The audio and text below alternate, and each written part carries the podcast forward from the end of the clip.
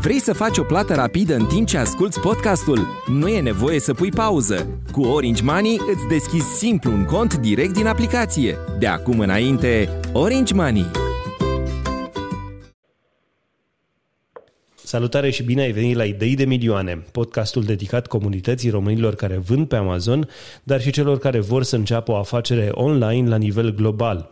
Acest show face parte din citypodcast.ro, prima rețea de podcasturi din România. Eu sunt Adrian Boioglu și în episodul cu numărul 14 am plăcerea să-l am alături pe Cristi Ignat, unul dintre primii mentori din comunitatea amazonienii și seller cu experiență internațională. Subiectul de astăzi este legat de cum să extinzi brandul tău pe toate site-urile Amazon din lume.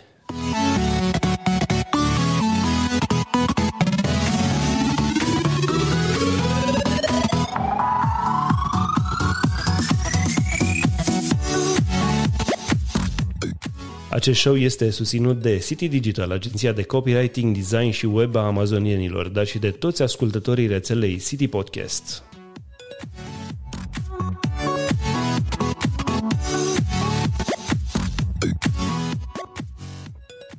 Bun găsit, Cristi, îți mulțumesc că ai acceptat invitația în podcastul Idei de Milioane. Și eu mulțumesc, Adrian, pentru invitație. Cristi, înainte să intrăm în discuția propriu-zisă, aș vrea să-ți fac o scurtă prezentare pentru cei care nu te cunosc deja din, din comunitatea amazonienii, acolo unde ești prezent de... Cât au trecut? Șase ani? Șapte ani deja? Uh, nu, nu sunt chiar atâta din 2016, deci uh, se fac acum în mai uh, cinci ani. Oho, E, e bine. Bun. Da. Uh, uh, Cristi Ignat are 43 de ani și este din Constanța. Se poate lăuda cu 22 de ani de antreprenoriat din cei 43. A activat în domenii variate. Confecții textile, turism, comerț cu piese, de, uh, piese auto de tuning, un club, un restaurant și acum face comerț online. Cristi a avut prin firmele lui peste 500 de angajați, dar și patru falimente, îmi spunea el înainte de show. Și din asta a învățat o grămadă de lecții. Este pasionat de NLP și de cum funcționează mintea noastră, științe pe care le studiază constant de vreo șapte ani. În același timp, Cristi spune că îi place să învețe lucruri noi, să le testeze, îi place să călătorească și îi plac mașinile puternice și gadgeturile hi-fi. Uh, Cristi, cum ai descoperit uh, pasiunea asta pentru comerțul online și pentru Amazon și aș vrea să ne dai poate așa câteva insight-uri, câteva detalii despre cifrele tale de până acum de pe Amazon. Nu spune neapărat că este o pasiune pentru comerțul online. Este o pasiune general pentru antreprenoriat. Iar în comerțul online am văzut doar o oportunitate și am apucat-o. Și am început să fac chestia asta aș putea să spun că, cel puțin până acum, am făcut-o cu destul succes și am de gând să o fac în continuare.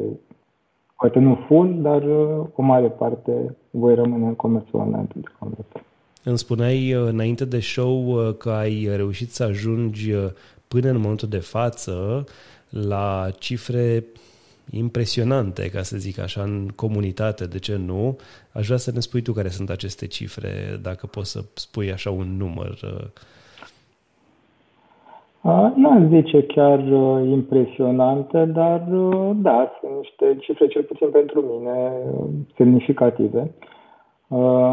Am reușit în 2020 să vindem în total pe Amazon de ceva peste 3 milioane jumate de dolari. Asta doar în 2020. Aproximativ 100 de mii de produse, da. Da, de, de 2020. Avem o creștere constantă de uh, peste 2, uh, peste 240% în fiecare an, în ultimii 5 ani. Uh, a zice că asta ar fi poate mai important de subliniat. Am ajuns în momentul ăsta la, la o echipă de 12 oameni Uh, toți din România. Uh, a fost uh, ideea mea de a nu merge pe Filipine sau pe angajați din alte zone, pentru că am vrut să creez o cultură organizațională în jurul românilor. Și ce alte cifre să vă mai zic? Ar fi multe, probabil. Spune-mi, de, ai, mai, ai un singur brand, ai mai multe branduri, cum, cum ți-ai da, împărțit? în momentul ăsta uh, aș putea spune că am un brand, uh, brandul cu care am și început. Uh, suntem în dezvoltare a trei branduri noi. Uh, pentru unele am dat uh, comenzi deja de produse, de produse, unul sau mai multe, dar uh, efectiv la vânzare încă nu sunt, adică sunt în, în procesul de producție uh, toate acestea. Am înțeles.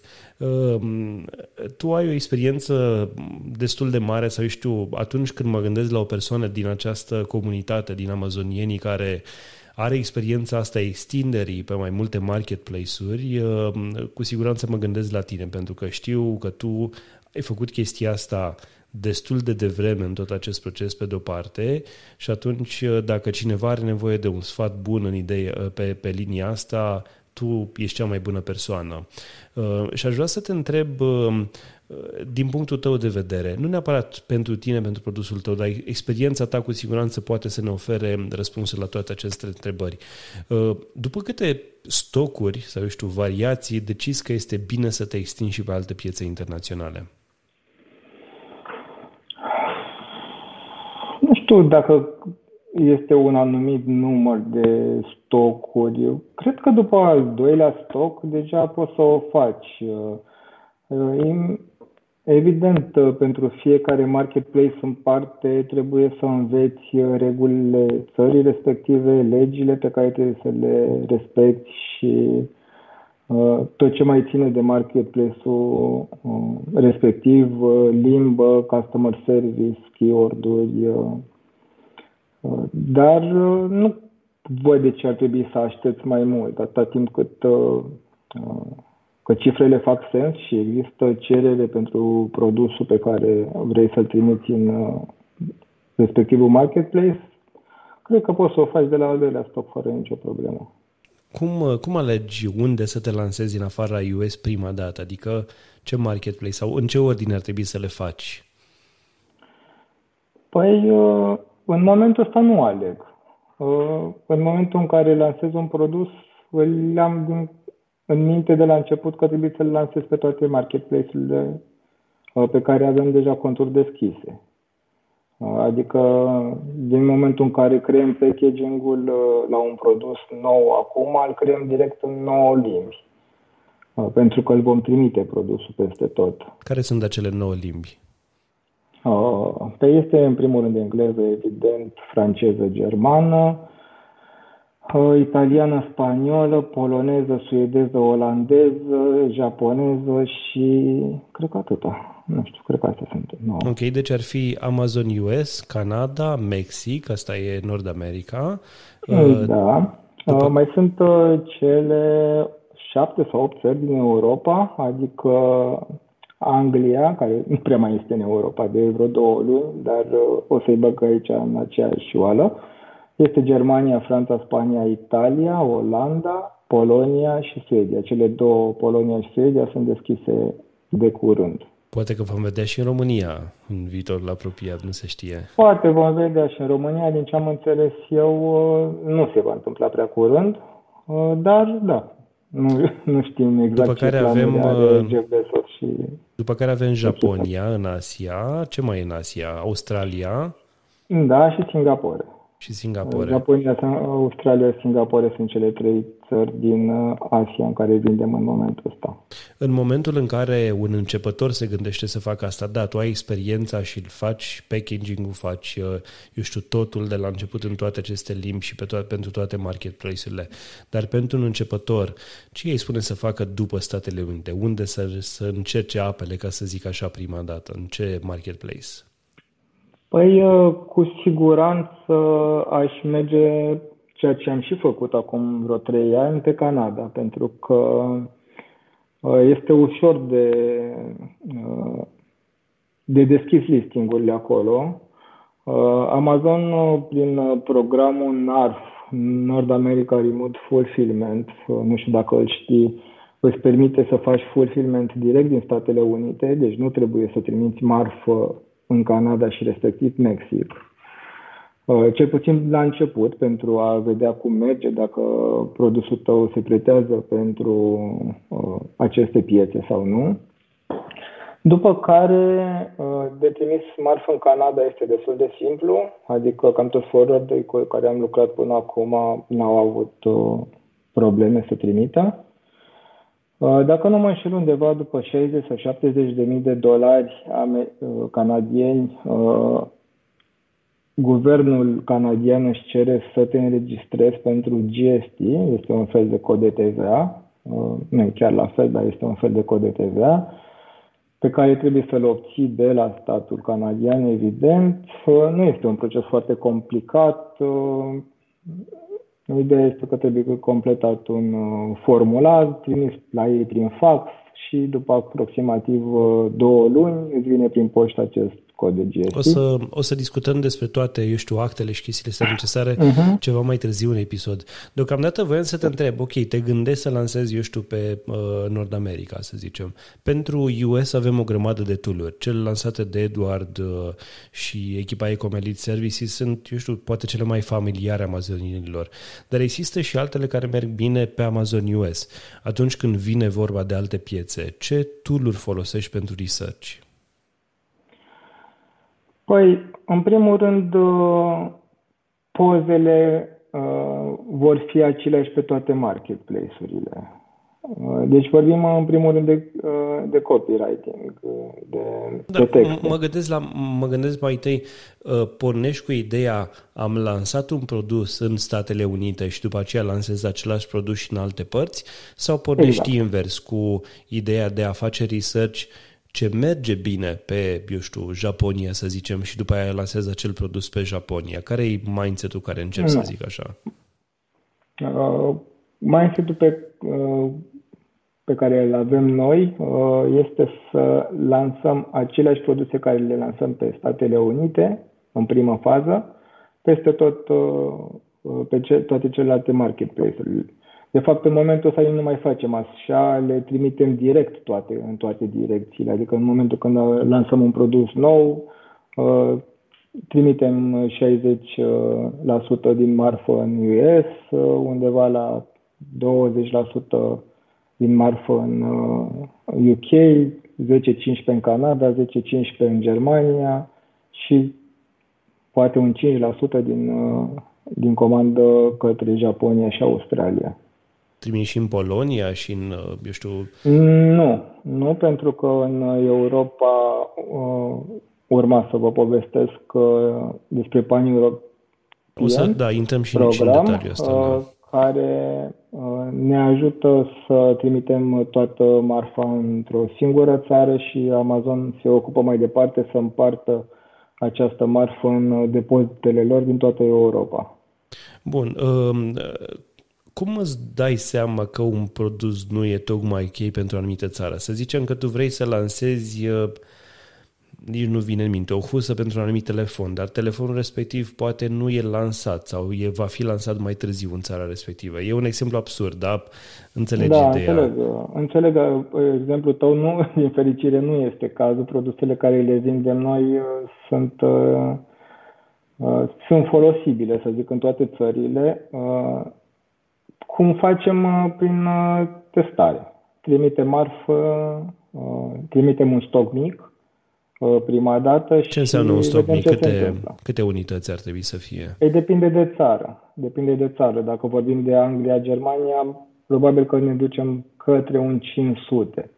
Pe Australia, Japonia și țările astea puțin mai mici, cu toate că Japonia nu e chiar mică, am trimis și mai puține, și 200, și 150, și 200 în primul stoc, să vedem ce se întâmplă, cum reacționează efectiv clienții. Oricum, un uh, foarte important aspect uh, în această globalizare este și globalizarea review-urilor. Uh, faptul că avem același număr de review-uri și că review-urile se capitalizează ne ajută foarte mult. Uh, ăsta a fost poate și principalul motiv pentru care am uh, mers așa în toate direcțiile, pentru că ne vin mult mai multe review-uri venind din toată lumea decât din doar din Statele Unite. Am înțeles. Și dacă și faci mai mult de asta... atâta, în momentul când intrăm cu un produs cu câteva sute sau chiar cu câteva mii de uh, review-uri pe o nișă nouă, chiar dacă nu avem niciun fel de istoric pe o piață nouă, chiar dacă nu avem niciun fel de istoric acolo, review-urile vând. Știu că înainte era o regulă că apar acele review-uri până când încep să faci review-uri din țara respectivă. Nu, mai e valabil asta? Caz. Nu mai e cazul de mai mult de un an, cred. Poate și mai mult. Excelent. Nu, sunt, toate review-urile apar peste tot. Am înțeles. Uh, și sunt traduse automat în engleză, eu știu, dacă apar, dacă e postat din Japonia, de exemplu, sau cum funcționează treaba asta de review Sau sunt, apar și pe Amazon US în japoneză, în poloneză și mai departe? Uh, sunt două aspecte de luat în calcul. Odată este efectiv numărul de review-uri și implicit uh, media lor, care aia apare în căutări și este unul din motivele pentru care clienții dau click pe produs până să vadă ce scrie în review-urile respective, Corect. în ce limbă sunt, câte dintre ele sunt rating-uri și câte sunt review-uri. Important este numărul lor și implicit uh, media. Uh, și asta zice că contează foarte mult, adică poate 80% asta ar conta. Faptul că unele review-uri sunt în alte limbi scrise contează mai puțin din punctul meu de vedere, mai ales că Chrome-ul, cel puțin pe calculatorul meu, în momentul ăsta l-am setat să traducă totul în engleză. Corect. De multe ori nu știu dacă review-ul original a fost în altă limbă sau nu, eu oricum îl văd în engleză. Am înțeles.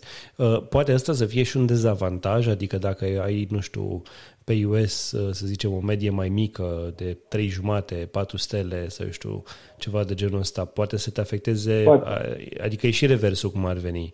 Uh, ai avut probleme da. de genul ăsta? Nu am avut probleme de genul ăsta pentru că noi ne-am focusat de la început pe a crea produse de foarte bună calitate. Am targetat, așa să zic, cea mai, uh, cea mai de calitate, cele mai calitative produse pe care le-am putea face și care s-ar putea vinde pe Amazon. Și nici nu avem vreun produs care să aibă sub 400 de jumate în momentul ăsta. Toate produsele noastre au 4 jumate sau 5. Am înțeles. Felicitări pentru asta. Bun, uh, revenind la întrebarea de mai devreme, uh, cunoști pentru cei care sunt interesați de așa ceva, tool pentru research uh, pe care le poți folosi pe alte, alte marketplace-uri în afară de cel de US? Da, asta probabil că este și cea mai, uh, mai dificilă problemă de care ne lovim. Partea de keyword research și partea de analiză a produselor. Pentru Europa nu e o problemă, pentru că ne ajută Helium 10 Uh, destul de mult. Uh, ei oferă inclusiv keyword-uri și cam ce oferă pentru piața de US o oferă și pentru Europa. Uh, problemele sunt pe piețele mai noi, cum e Polonia, Suedia, Olanda, pentru Japonia, Australia, de asemenea, nu avem niciun fel de cifre de, pe care le putem urmări, dar le descoperim singuri. Adică, cum spuneam mai devreme, trimitem uh, cantități mici, testăm, uh, vedem ce rezultate avem, uh, vedem ce rezultate ne dau rapoartele de PPC, ce rezultate ne mai dau alte rapoarte obținute din, din Amazon. Folosim pentru keyword-uri inclusiv keyword-uri de Google pentru limbile astea mai mai puțin uzuale. Mai exotice, Pentru da. că nu am găsit alt, din altă parte de unde să putem să facem un keyword research pentru Amazon efectiv. Uh, l-am făcut pe Google, uh, chiar am uh, căutat, să zic așa, astfel de experți în Google SEO pe Fiverr, pe tot pe limbile astea exotice, cum le zis tu, și am mers pe ele. Acum, dacă ar fi să o iei de la capăt, ai prefera să lansezi același produs pe alte pe piețe așa cum faci acum sau să găsești idei noi de produse să, de, să te adresezi poate acelor piese, piețe? Să zicem că, nu știu, în Japonia merge foarte bine să vinzi niște nu știu, bețișoare din elea de orez sau ceva de genul ăsta. Ai face ceva de genul ăsta doar pentru o anumită piață, să zicem? Nu, nu că mi se pare mult prea multă energie și timp consumat pentru, doar pentru asta. Atâta timp cât facem lucrurile odată pentru toți și nu facem decât să schimbăm anumite traduceri și anumite abordări pe aici pe acolo, sunt doar, să le zic așa, niște reglaje fine, dar să creezi un produs de la zero pe care să-l vinzi doar pe un astfel de marketplace nici foarte mare, nu cred că face sens. Sau poate ar face sens pentru un prim produs de test, că nu vrei să te arunci cu sume foarte mari, să zici că, hai, lansez doar în Spania și bag, nu știu, 500 de dolari în toată, în toată povestea asta, comand 50 de produse și mă joc puțin cu ele să văd cum funcționează. Dar cred că ar fi singurul, uh, uh, singurul la care m-aș uita astfel. Am înțeles. În momentul de față sunt uh, uh, acele limitări în Statele Unite atunci când mergi cu un uh, uh, prim stock, uh, te obligă să duci 200 de unități. Sunt probleme similare și pe alte marketplace-uri? Da, sunt aceleași probleme și pe, cel, pe și toate limita care e acolo tot de 200 peste tot? Da, cred că tot 200 este peste tot. Ideea e că e 200 pe produse noi. După ce încep să ai uh, puțin istoric uh, de vânzări pe un anumit produs, poți să ai limita și la 2000, la 5000, în funcție de cât vinzi. Am înțeles, deci asta n-ar fi uh, Da, ne-a obligat pe situația asta în ultimul an să, să lucrăm din ce în ce mai mult cu depozite private. În momentul ăsta avem marfă în depozite uh, în astfel de depozite private și în Statele Unite, și în Canada, și în Anglia, și în Germania și trimitem câte puțin. În momentul de față ai ales să-ți produci produsul în continuare în China sau sunt, eu știu, crezi că e, e o variantă să-l produci în mai aproape, nu știu, dacă îl faci pentru Australia, să-l faci, nu știu, acolo local? Există și varianta asta eventual? Probabil că există de creat și în România, dar uh, nu prea văd sensul. În, sen, în primul rând, chinezii produc uh, ieftin, poate nu cel mai ieftin, dar produc ieftin.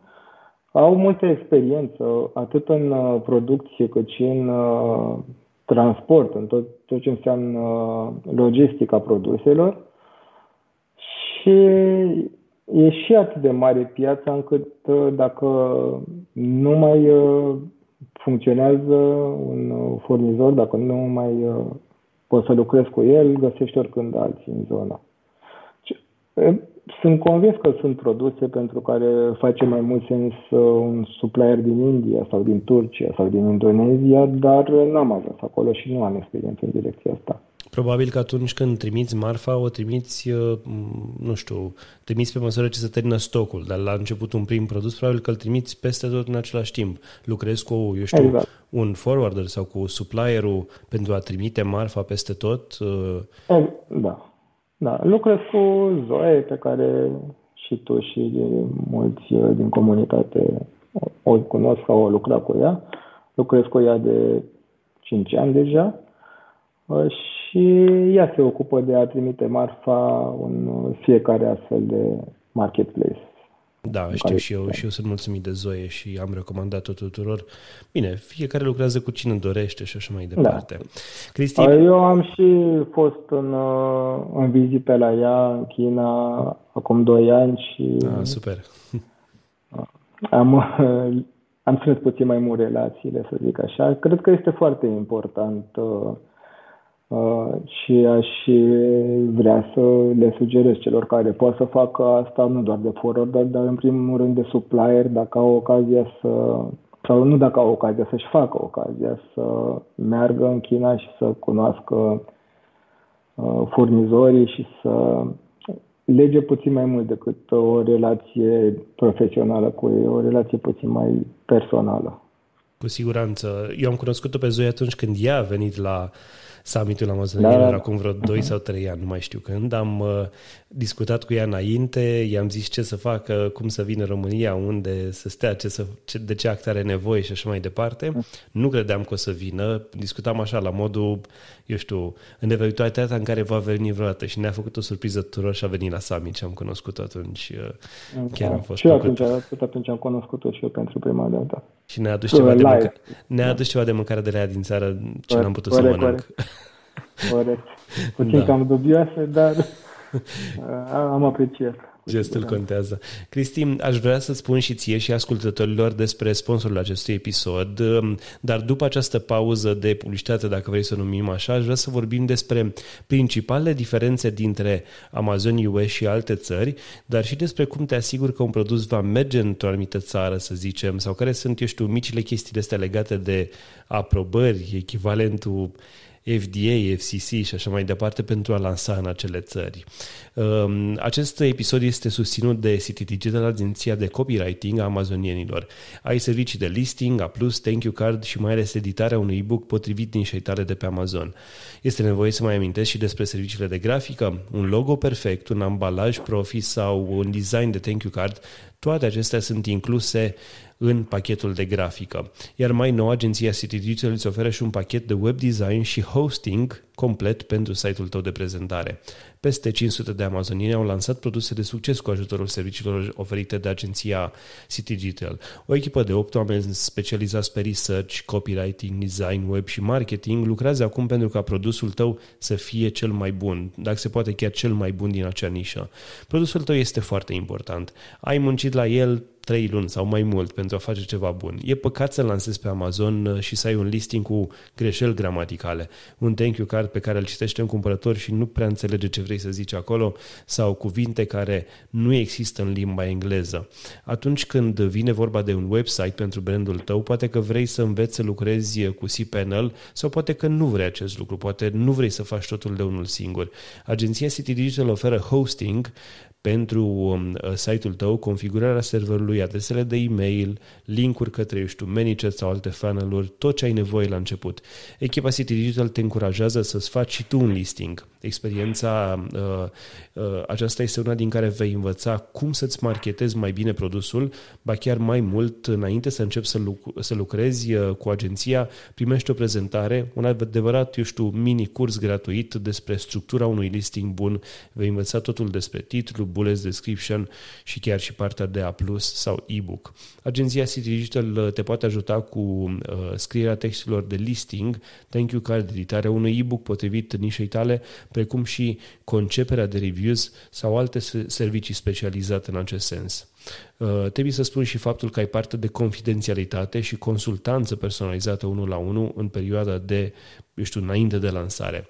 Tot ce ai de făcut pentru a intra în contact cu agenția City Digital este să trimiți un e-mail la adresa amz.citydigital.ro și primești toate detaliile de care ai nevoie. Bun, Cristi, am revenit la, la discuția noastră. Pe mine, pe mine mai convins. Îți mulțumesc.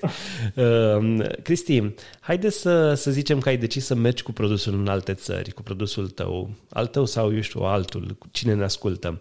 În uh, Statele Unite um, ai nevoie să te gândești la, eu știu, produsul ăsta are nevoie de FDA, are nevoie de, eu știu, FCC dacă e ceva cu Bluetooth sau, eu știu, ceva transmisător, de certificate în alea pentru produse pentru copii, de CPC uh, sau cum se cheamă ele. De unde ții informațiile astea pentru certificări și aprobări în alte țări? Google te ajută în sensul ăsta? Nu pot să răspund uh, foarte clar la întrebarea asta pentru că nu am experiență în direcția asta. Nu am uh, vândut produse în nici în Statele Unite, nici în altă parte cu certificări de vreun fel și aș putea doar să presupun. Cu siguranță primul lucru care l-aș face aș căuta pe amazonienii pentru că un search pe amazonienii mi-a salvat viața de foarte multe ori. Corect. Uh, ar fi primul loc în care aș căuta. Probabil că dacă nu găsesc nicio informație legată de asta sau pe cineva care să fi vândut deja acolo genul ăsta de produse, uh, aș uh, merge către mastermind-urile din care fac parte. Uh, mi se par uh, și mi s-au părut întotdeauna foarte importante aceste gilde care și în momentul în care ascultătorii noștri au făcut cursul de Amazon Lista, a sugerat să facă parte din ele. Din totdeauna am considerat că este cel mai important la început asta. Și în continuare, uh, deci cum spuneam aici, mai zice a doua oară, să întreb uh, pe cei de, de prin mastermind dacă ei au experiență cu acest subiect sau dacă știu pe cineva care are. Și probabil că al treilea pas ar fi și să mă îndrept către Google, să caut uh, experți uh, în uh, domeniul respectiv. Este... O consultanță, nu știu. Este mai, nu știu, ai găsit cumva cu produsul tău care nu are nevoie de ceva aprobări, ai găsit ceva piedici în sensul ăsta pe la vamă în diferite țări sau, știu, e mai dificil în Europa decât în Statele Unite, să zicem, să treci de toate mm, reglementările astea care sunt oarecum preventive, să zic așa, pentru, uh, pentru anumite produse? Cum, cum vezi toată chestia asta? Singura țară în care am întâmpinat uh, multe probleme cu vama și încă mai întâmpinăm este Japonia. Uh, în rest, uh, sunt cam aceleași reglementări care sunt în Statele Unite, sunt cam peste tot. Evident, în Europa trebuie ținut cont de acel VAT care trebuie plătit, formă recuperat, Uh, trebuie un cod de ori în vamă, dar sunt niște formalități și se, uh, se rezolvă foarte ușor. Doar Japonia, cum spuneam mai devreme, acolo este puțin mai dificil, sunt foarte puțin forwarder care pot să trimite marfă în Japonia și uh, n-aș recomanda cuiva la început să se ducă către Japonia. E mai next level, să zic. Am înțeles. Uh, Există... Cred că cele mai uh, facile, facile piețe de lansat pe ele după US ar fi Canada și uh, aș zice Australia, dar ținând cont de că sunt sume mult mai mici acolo, adică să nu se aștepte uh, ascultătorii noștri să vândă foarte mult. Așa, dacă ar fi să ne luăm după cifre, care ar fi uh, țara cu cel mai mare potențial, să știu, marketplace cu cel mai mare potențial după US?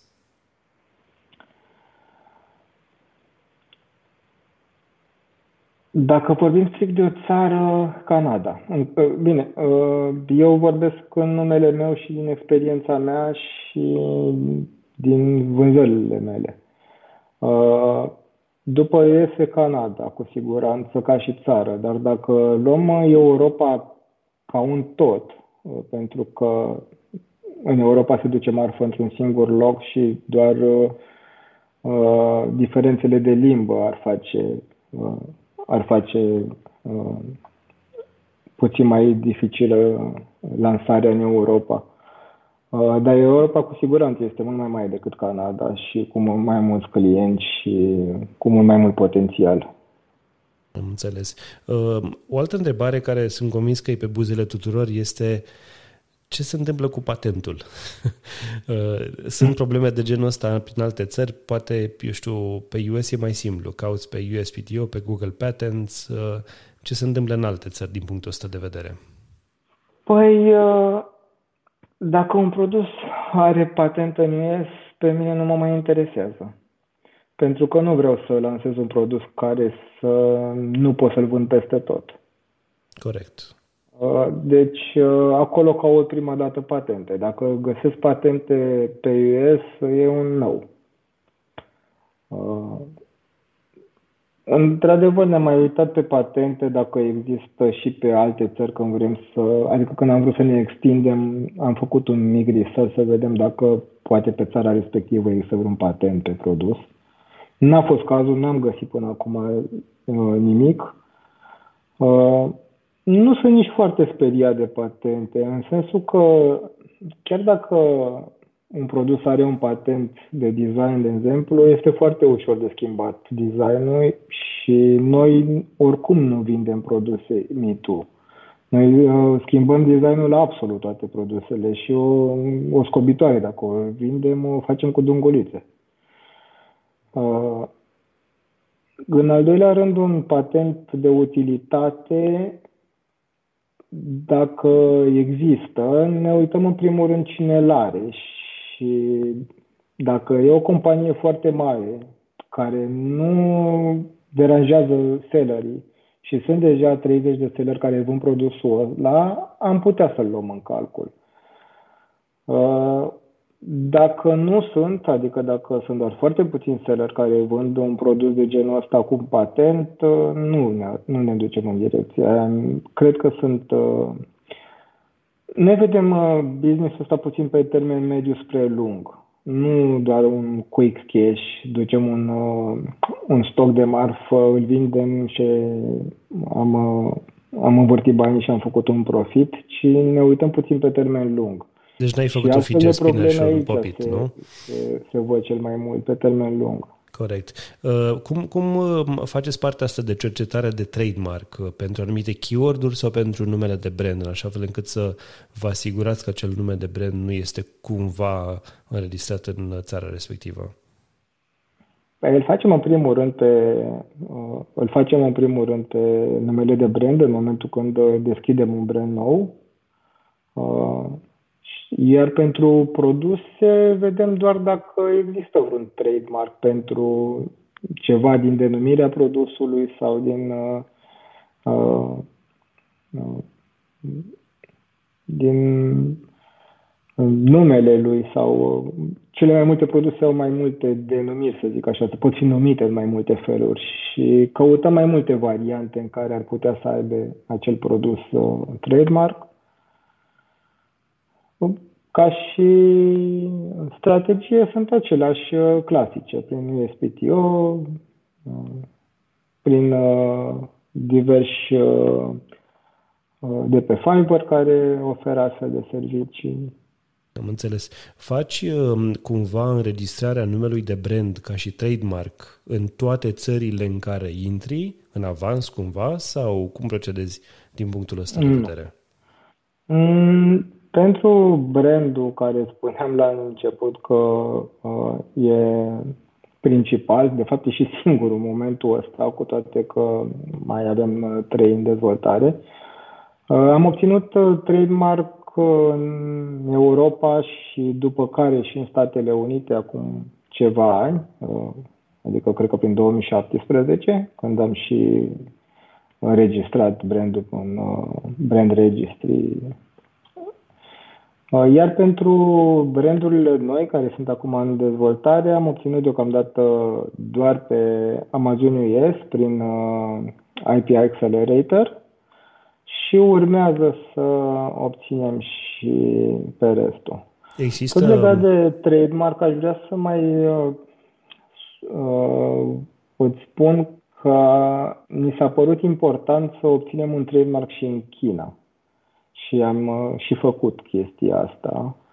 Uh, pentru că uh, există, mai ales la serării puțin mai mari, chinezi care îți pot pune bețe în roate prin vamă în China dacă tu nu ai un trademark pentru asta și după care te șantajează, nu îți dau voie să scoți marfa din vamă din China până nu le plătești o șpagă, o ceva. Da, interesantă chestie. Și da. nu costă mult, uh, cred că a fost câteva sute de dolari, mai puțin decât... Uh, Șpaga sau trademark-ul? Trademark-ul. Nu, n-am ajuns în, în, în stadiu să fim amenințați în vreun fel, dar am făcut-o preventiv puțin. Am înțeles. Um, este, um, uh, eu știu, o idee bună să-ți cumperi domenii pe site-urile, pe, pe eu știu, terminațiile respective, adică .jp sau .com, .au în Australia și așa mai departe, Germania, etc.? Ar putea să fie, dar nu știu, eu nu am făcut asta niciodată și uh, n-am, n-am considerat că ar fi atât de important. Probabil că dacă Uh, ideea este că vrem să facem un exit uh, peste un an, maxim doi. Dacă am ține brandul ăsta pe un termen mult mai lung, da, cu siguranță am luat în calcul și asta, dar uh, așa nu, n-aș vedea. Ok. Uh, și ai face chestia asta doar pentru că ai vine probabil brandul cu totul și te gândești să ai cumva acoperire, mă gândesc, sau ceva de genul da, ăsta, nu? Da, exact. Am înțeles. Ok. Um, când vine vorba de un listing, cum procedezi atunci când, nu știu, mergi în, hai să zicem că în Germania, Franța, e cumva mai ușor, în Spania, dar când mă gândesc la Japonia, mă gândesc ce faci? Mergi pe Google Translate sau mă și mai adaptezi după aia pe aici, pe acolo sau cauți, eu știu, un, toate, un profesionist? Toate un... listingurile le facem cu copywriter nativi. Din țările respective, chiar dacă de multe ori ne costă destul de mult, adică pe, cel puțin pe Japonia dăm cu 100 de dolari pe la fiecare 500 de cuvinte. Wow. Uh, dar, uh, da, uh, e și limba mai, mult mai dificilă și nu putem să lucrăm cu oricine. Uh, deci lucrăm doar cu copywriteri uh, care sunt nativi în, în limba respectivă, inclusiv dacă vorbim, nu știu, de Spania versus Mexic, uh, pentru fiecare țară în parte uh, facem listing separat cu un nativ din Spania, respectiv un nativ din Mexic. Ok, și acel... Pentru că nu seamănă nici măcar engleza americană cu engleza britanică. Absolut. Dar, Absolut. Uh, eu știu asta pentru că noi lucrăm pe partea de copywriting și cu oameni care au nevoie de engleză Uh, britanică și atunci ne asigurăm că este scris într-un anumit da. fel.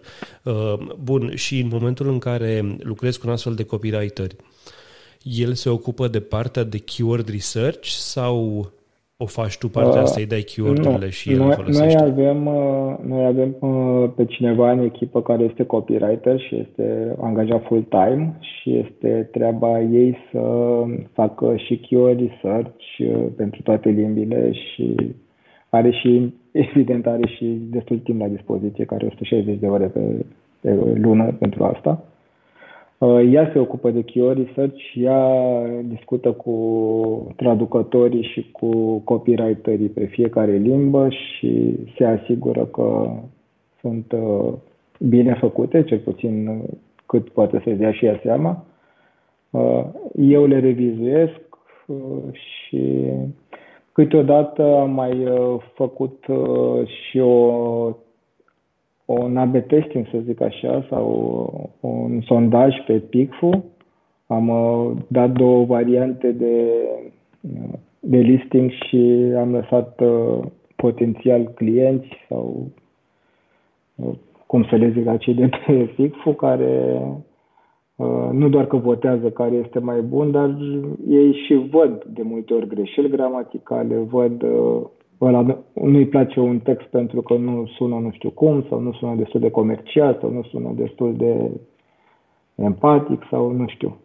Ne-au dat și ei foarte multe astfel de sugestii și idei. Am înțeles. Um, atunci când, uh, când vine vorba de poze, cum vedeți chestiile astea? Sunt pozele, eu știu, pentru US la fel cu cele din, eu știu, Germania sau Japonia și așa mai departe, sau sunt, eu știu, ușor diferite? Nu mă refer neapărat la textele care vin pe poze, ci la pozele în sine deocamdată. Atâta timp cât uh, folosim aceleași asinuri pe toate piețele, pe toate marketplace-urile, nu avem cum să folosim uh, poze diferite, cel puțin în uh, nișa în care vindem noi. Nu știu dacă în alte nișe e altfel, dar din câte știu eu, peste tot e la fel. Deci trebuie obligatoriu să folosim aceleași poze peste tot. Ok, și atunci nu, nu scrii nimic de pe ele, presupun, nu? Ba da, scriem, dar scriem uh, doar în engleză pe poze și cât se poate de puțin text. Adică, cred că o limită de 5 cuvinte pe o poză ar fi.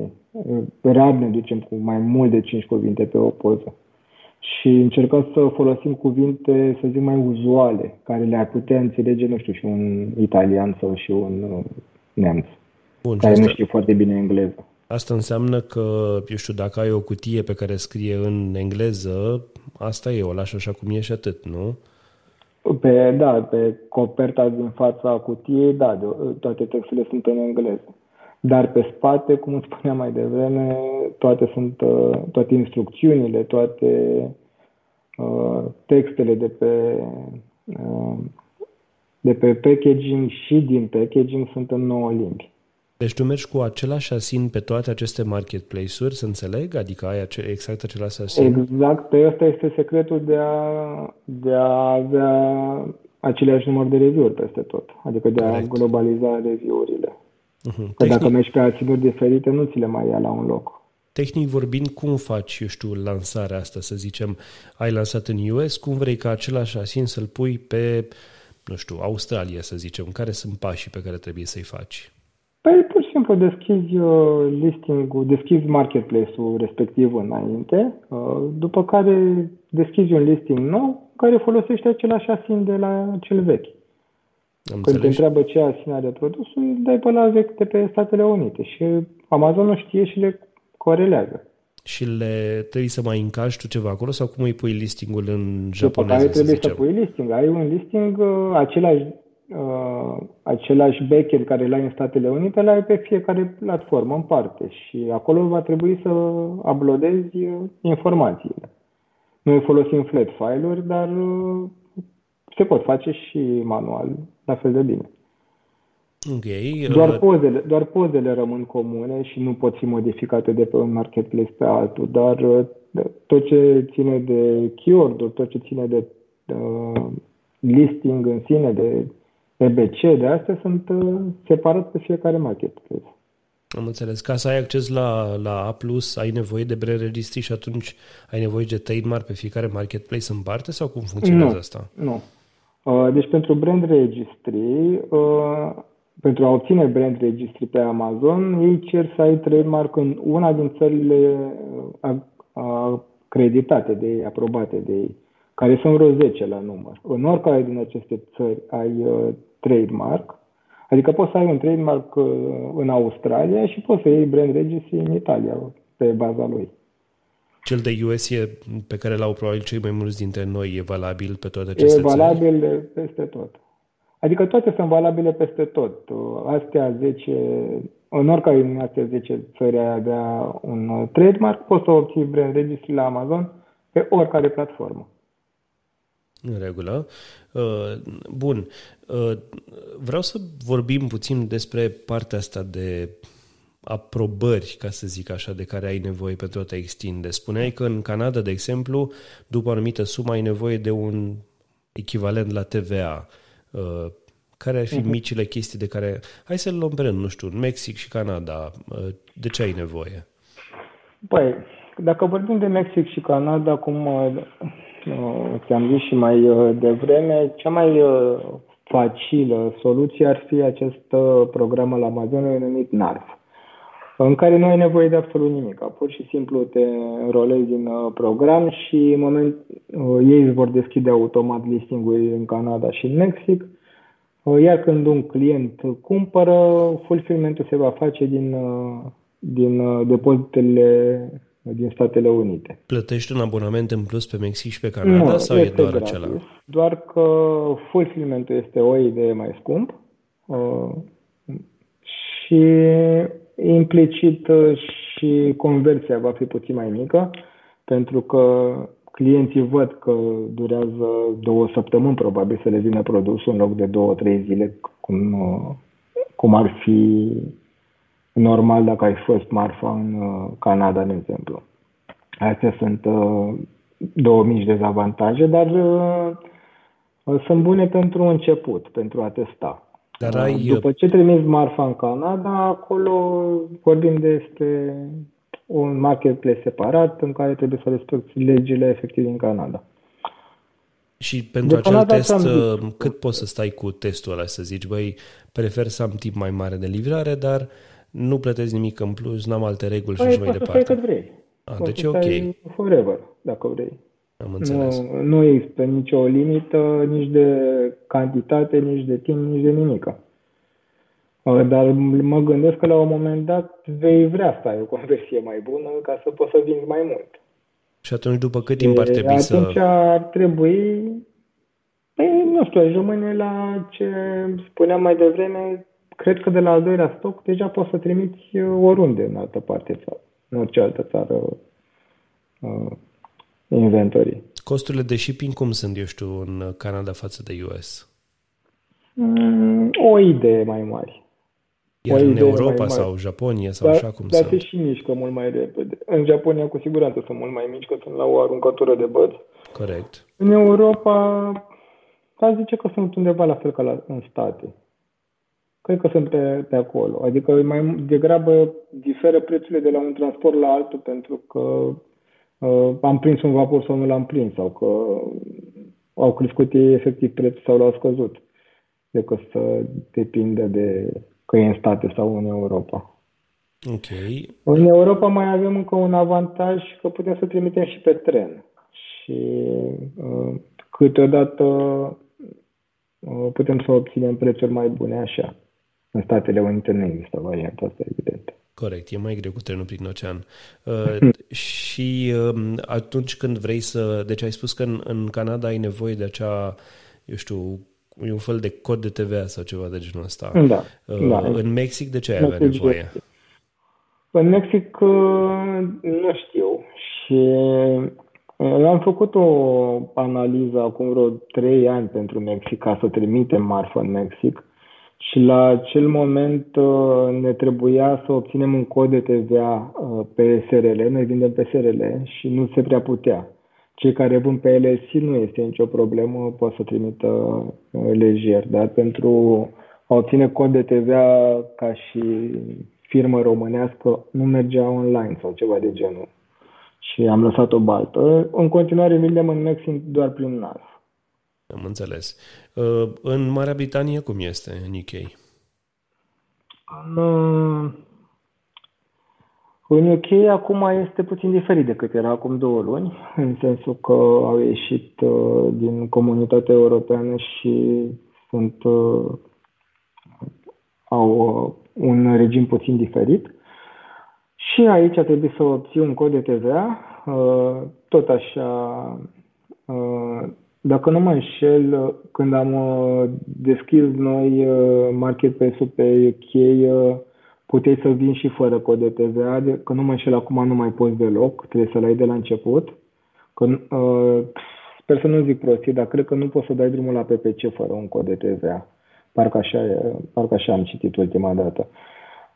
Ideea e că acest cod de TVA se obține undeva într-o lună, se depun niște, se depune un dosar cu șina la HCR. Nu, nu trebuie să fie un, uh, un, uh, o firmă de UK, nu? Poate să, poți să mergi nu, pe SRL. Nu, fie pe orice firmă. Deci noi în momentul ăsta uh, lucrăm pe un SRL de România. Și lucrați și pe un singur SRL sau aveți SRL-uri diferite?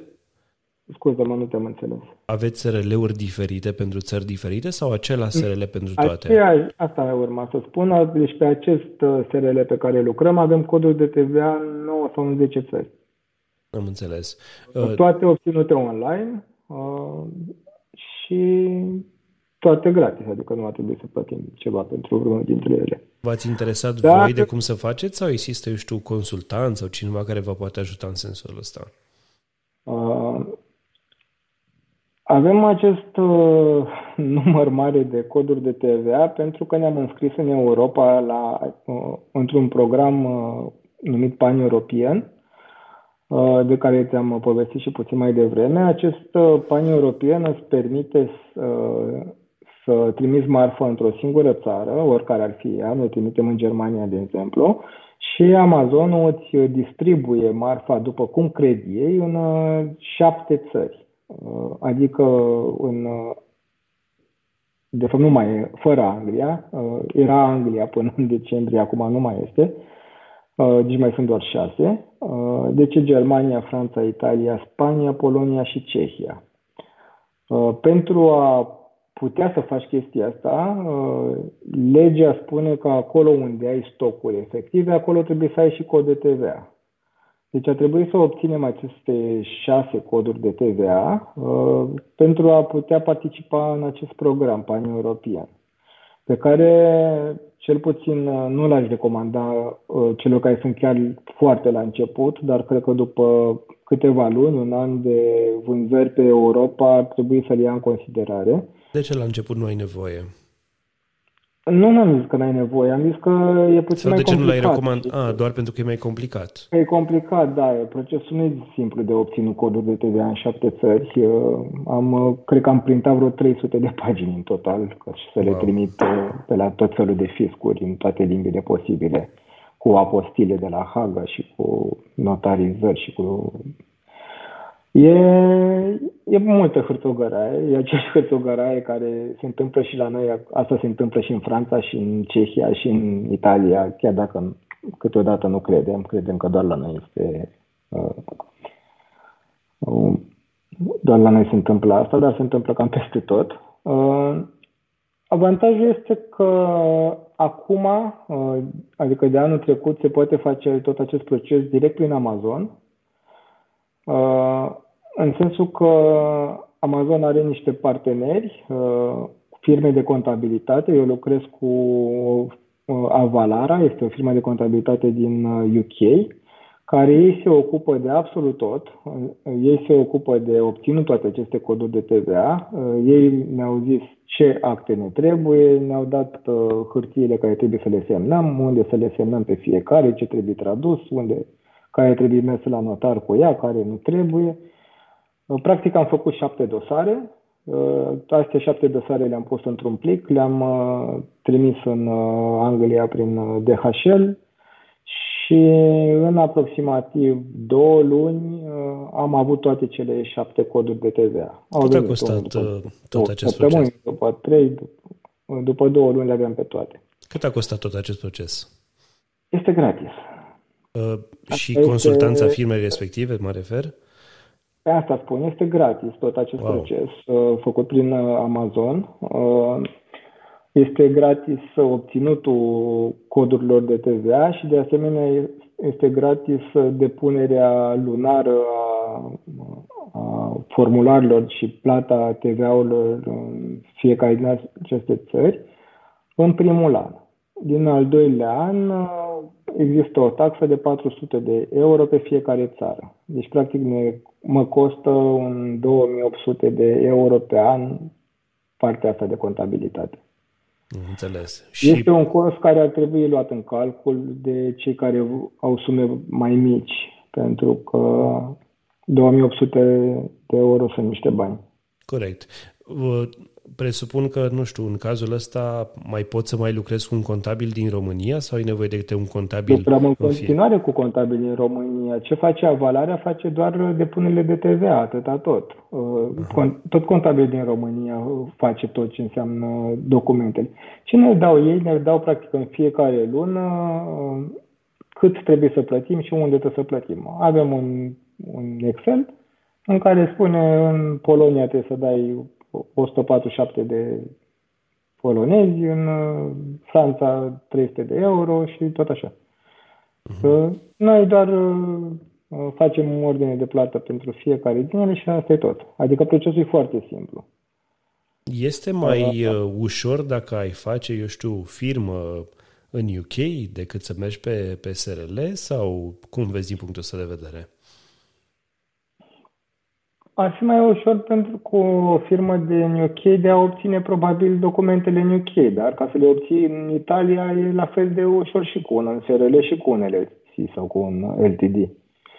Uh, n-aș lua în calcul chestia asta, uh, de, cel puțin din punctul ăsta de vedere. M-am uitat pe ce pe entitate juridică vindem din alte puncte de vedere, cum ar fi fiscalitatea, impozitarea, cum se lucrează cu documentele în țara respectivă. Uh, până într-un milion de euro, după cum știți, uh, e în România, să zic așa, un semi-paradis fiscal. Nu aș zice chiar, uh, n-aș vrea să merg chiar prea departe, dar oricum, să plătești doar 1% din cifra de afaceri, nu prea găsești în multe țări oportunitatea asta. Da, cu siguranță. E, Multă lume nu știe varianta pe care aș alege în continuare și pentru celelalte branduri pe care le-am, uh, le-am pornit, toate sunt pe SRL-uri. Și inclusiv în US n-ai merge pe LLC, să înțeleg. Nu, nici măcar în US n-aș merge pe LLC. Uh, din acest motiv de fiscalitate, în primul rând. Pentru că în România nu există taxe, că 1% nu poți să spui că sunt taxe. Diferit. Uh, să nu vedem idei. că pe LSI poți să găsești diverse inginerii financiare, să nu plătești chiar nimica câteodată, dar uh, nu am vrut să mă bag în ele. Știu mulți care fac și asta și merg pe LSI și nu, nu au plătit în viața lor o taxă nici către statul român, nici către statul american. S-ar putea să le țină și în continuare, s-ar putea să nu, dar nu am fost eu confortabil cu asta. E riscant să dormi așa cu uh, stecul în fiecare seară să te gândești dimineața mă trezesc acasă sau mă trezesc că îmi bate cineva la ușă să mă întrebe de sănătate? Că, da, că te trezești că trebuie să dai statului american nu știu câte sute de mii de dolari și ce faci atunci? Și statul american nu se joacă cu treburile astea atunci când are de primit bani. Bun, um, uh, o altă întrebare ar fi, ai tot vorbit aici de firme, dar sunt amazonieni care încep pe persoană fizică. Există, eu știu, posibilitatea să începi și să lansezi în mai multe marketplace-uri pe persoană fizică? Din câte știu eu, da, există. Cred că cam toate marketplace-urile cred. Nu știu, e, din nou e posibil să spun și prostii pentru că nu am făcut asta. Nu am vândut nici măcar... Doar primul stoc l-am vândut pe persoană fizică în 2016. După care de la al doilea am trecut pe SRL și nu m-a mai interesat. Adică nu aș putea să spun în momentul ăsta dacă în Japonia poți să vinzi ca persoană fizică sau nu, că nu știu. Dar cred că un uh, search pe help de la Amazon Seller Central lămurește pe oricine chestia asta foarte ușor. În afară de asta, ai nevoie de, nu știu, AIN-uri sau, eu știu, alte chestii similare pentru a uh, intra cu marfa într-o anumită țară, să zicem, sau, eu știu, alte chestii mm. de genul ăsta? Nu, nu, nu am avut nevoie. EIN este doar pentru Statele Unite și nu cred că l-am folosit vreodată la Amazon. Într-adevăr am obținut EIN pe SRL, uh, dar uh, din alte motive, nu, nu pentru vânzările de Amazon. Iar pe Europa nu este nevoie de absolut nimic, în afară de codul de TVA, care are și uh, în țara în care importi marfa, o să ai nevoie și de un cod de ori care se obține și la gratis și online, adică nu e nimic de speriat. Te urăște contabila până acum? Nu, doar, doar îmi crește fiul. Am înțeles. Bun, um, aș vrea să vorbim în continuare despre un alt aspect. Dacă ai deja succes, succes în Statele Unite și te gândești să duci produsul în alte țări, care ar fi, eu știu, din punctul tău de vedere, în 2021, ordinea uh, corectă de lansare, să zicem, bine, tu ai pornit cu toate sau pornești cu toate, dar pentru cineva care e la început și poate nu are buget, în ce țară să meargă prima dată? Ai spus că Nord America pentru că e mai ușor, dar mai departe în restul globului, care ar fi ordinea? Ar trebui să plece de la bugetul pe care îl are uh, fiecare în parte, pentru că dacă bugetul este mai mare, probabil că aș, m-aș uita prima dată către Anglia. În primul rând pentru că e limba engleză și este mult mai facil de uh, atât de a crea listingurile, dar și de a discuta ulterior cu clienții, de a înțelege mai ușor ce se întâmplă acolo. Uh, dacă finanțele sunt mai mici, poate mai duce către piețe mai mici. Cum spuneam mai devreme de Australia, ar putea fi o variantă. Mie mi se pare din ce în ce mai bună. Acum nu știu ce să, cât să zic că e de bună. De exemplu, noi anul trecut am vândut de 30.000 de dolari în, tot anul trecut în Australia. Poate pentru unii e mult, pentru unii e puțin. Dar asta își face fiecare calcul. Uh, potențial există, dar nu e foarte mare. Adică Australia gândește că are 24 de milioane de locuitori. E puțin mai mare ca România. Da, e o Românie puțin mai mare și mai civilizată, exact. poate. Dar e, e mare ca întindere, dar nu sunt așa mulți uh, clienți. Dar, evident, pe care sunt, uh, au ceva mai mulți bani. Nivelul de trai este mult mai sus și și nu știu, în două, trei produse pe zi am reușit să vindem în Australia. Ok. În momentul de față, pentru produsele tale, care e țara e cea mai bună? Adică unde merg vânză, în afară de US, Canada. evident? Canada. În Canada. Canada. Oarecum Canada, Germania și UK sunt pe acolo toate trei. Dar uh, ținând cont de mărimea piețelor și de potențialul lor, aș zice Canada. În Canada merge mult mai bine decât... Anglia și Germania ar putea să meargă mult mai sus. Adică pe Canada suntem cam bestseller cam peste tot, ca să ajungem la cifrele astea, iar pe UK și Germania mai e loc de crescut multicel. Mm-hmm. Ok. Uh, în Canada, acum, nu știu, mergi cu listing în franceză și engleză sau cum se procedează acolo? Nu, nu doar în engleză. Avem, avem pe unele țări EBC-ul și în engleză și în franceză sau în engleză și în spaniolă, pentru că permite Amazonul chestia asta. În momentul în care clientul a declarat în momentul când și-a făcut contul că e vorbitor de franceză, de exemplu, va vedea EBC-ul direct în franceză. Acum, Dar doar EBC-urile. Eu sunt curios. Sunt, curi- sunt țări în care n-ai lansat sau nu vei mai lansa niciodată? Da, Singapore. De ce? Deja acolo nu e, nu, nu e momentul încă pentru...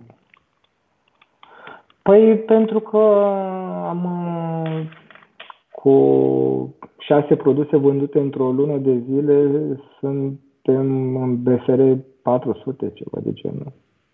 Ah, ok. Adică cam atât de mică e piața în momentul ăsta. Am înțeles. Bun, dar asta nu e neapărat rău. Adică dacă ajungi la un BSR mai sus, înseamnă că rupi acolo, nu? Bine, păi nu știu dacă poți, cum poți să ajungi mai sus de atâta. Adică când ești bestseller și cu bestseller din șase bucăți pe, pe lună, nu pe zi, pe lună. Pe lună? Wow. E greu de crezut că nu, nu știu unde poți să ajungi mai sus de atât. Probabil că să ai foarte multe produse, gen să, să folosești strategii de astea cum se fac pe EMAG. Să zic cu zeci, sute de produse diferite, cu câte 4-5 din fiecare, dar este deja al business. Ne apropiem de final și aș vrea să te întreb o ultimă întrebare înainte de cea finală, ca să zic așa. Care ar fi sfatul tău pentru cei care... Deci nu te întreb de ideea de milioane acum, aș vrea să te întreb sfatul tău pentru cineva care se gândește acum, ok, am lansat pe US sau poate mă pregătesc să lansez pe US, să se gândească de la început la o extindere internațională sau mai întâi să meargă cu un produs pe US, să-l valideze, să se decide dacă e totul ok și așa mai departe. Te întreb pentru că sunt persoane chiar amazonieni noi din uh, step-up-urile noi, să zic așa, care zic, a, eu nu lansez pe US pentru că eu stau în UK și poate mi-e mai simplu să lansez în UK sau ceva de genul ăsta. Cum, ce sfat le-ai da oamenilor care gândesc așa? Nu prea văd de ce ai uh, lansat pe UK sau pe orice altă țară în afară de el, decât dacă ai bugete foarte mici și nu poți să, nu știu, să ai măcar 5-10 mii de euro care ar fi un minim pentru a accesa piața din US. Și poate un alt motiv ar fi dacă stai acolo să nu folosești fulfillment by Amazon și să livrezi tu din garaj uh, uh, produsele. Uh, la alt motiv nu m-aș gândi pentru care îi face asta. Uh, sfatul meu, cel puțin pentru cei care nu locuiesc în UK, ar fi să meargă către ES prima dată, pentru că acolo sunt atât de mulți cumpărători încât uh, și dacă nu au făcut treabă destul de bună, tot pot să o mai scalde într-un fel, pot să mai scape de o parte din stoc sau de tot stocul. Pe o piață foarte mică, va fi mult mai dificil să facă asta. Da, asta. Uh, aș zice să, să lanseze prima dată pe ES, să, să valideze produsul atât din punct de vedere al vânzărilor, cât și din punct de vedere al calității produsului, calității listingului, calității ambalajelor sau uh, tot ce mai ia respectiv în calcul și abia pormă, pentru că mai ales la început sunt foarte multe șanse să faci greșeli și mai bine faci greșelile mai, mai mici. Când nu pierzi atât de mulți bani. Când, și... când, când pierzi mai puțin bani, da. Corect. Um, Cristi, care este ideea ta de milioane? Acea idee pe care, sau sfat pe care vrea să-l, să-l dai cuiva care ne ascultă uh, și cu care acea persoană se poate dezvolta, poate merge mai departe, poate face ceva bun și, eu știu, de amploare pentru el sau pentru cei din jur? Oh, ar fi multe, multe idei uh, care ar fi de luat în calcul, dar ca să ne rezumăm la, la discuția noastră despre uh, marketplace-uri uh, și alte oportunități în afară de Amazon US ar fi să le încerce. Uh, să testeze pe aici pe acolo, pentru că nu e atât de greu cum pare, uh, chiar dacă de multe ori multă hârțogăraie și multe, multe documente, multe hârtii care trebuie să le faci și le faci odată și, și gata. Uh, sunt, uh, sunt bani care îi lăsăm pe masă, doar pentru că mi se pare că e prea complicat. Uh, chiar am făcut, m-am uitat de curând, undeva la 60% vindem de pe ES și 40%, deci aproape am dublat business-ul doar pentru că am trimis marfă în alte țări.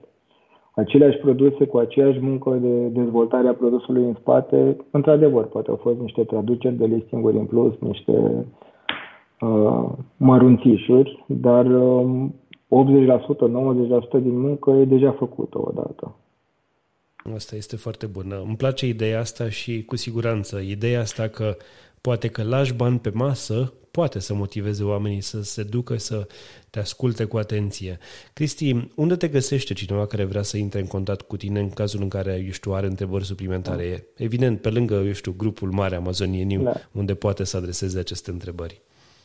Păi, acolo cred că este cea mai facilă variantă de a mă contacta, evident, pe subscrie, pe mesaje private, uh, răspund aproape zilnic la câte o întrebare cuiva sau chiar mai multe pe zi. Uh, deci nu, nu e nicio problemă, nu mă deranjează niciun fel, chiar dacă nu reușesc să răspund pe loc, în, într-o zi, două, tot uh, îmi fac timp și găsesc un, un răspuns care ar putea să-l ajute pe respectivul.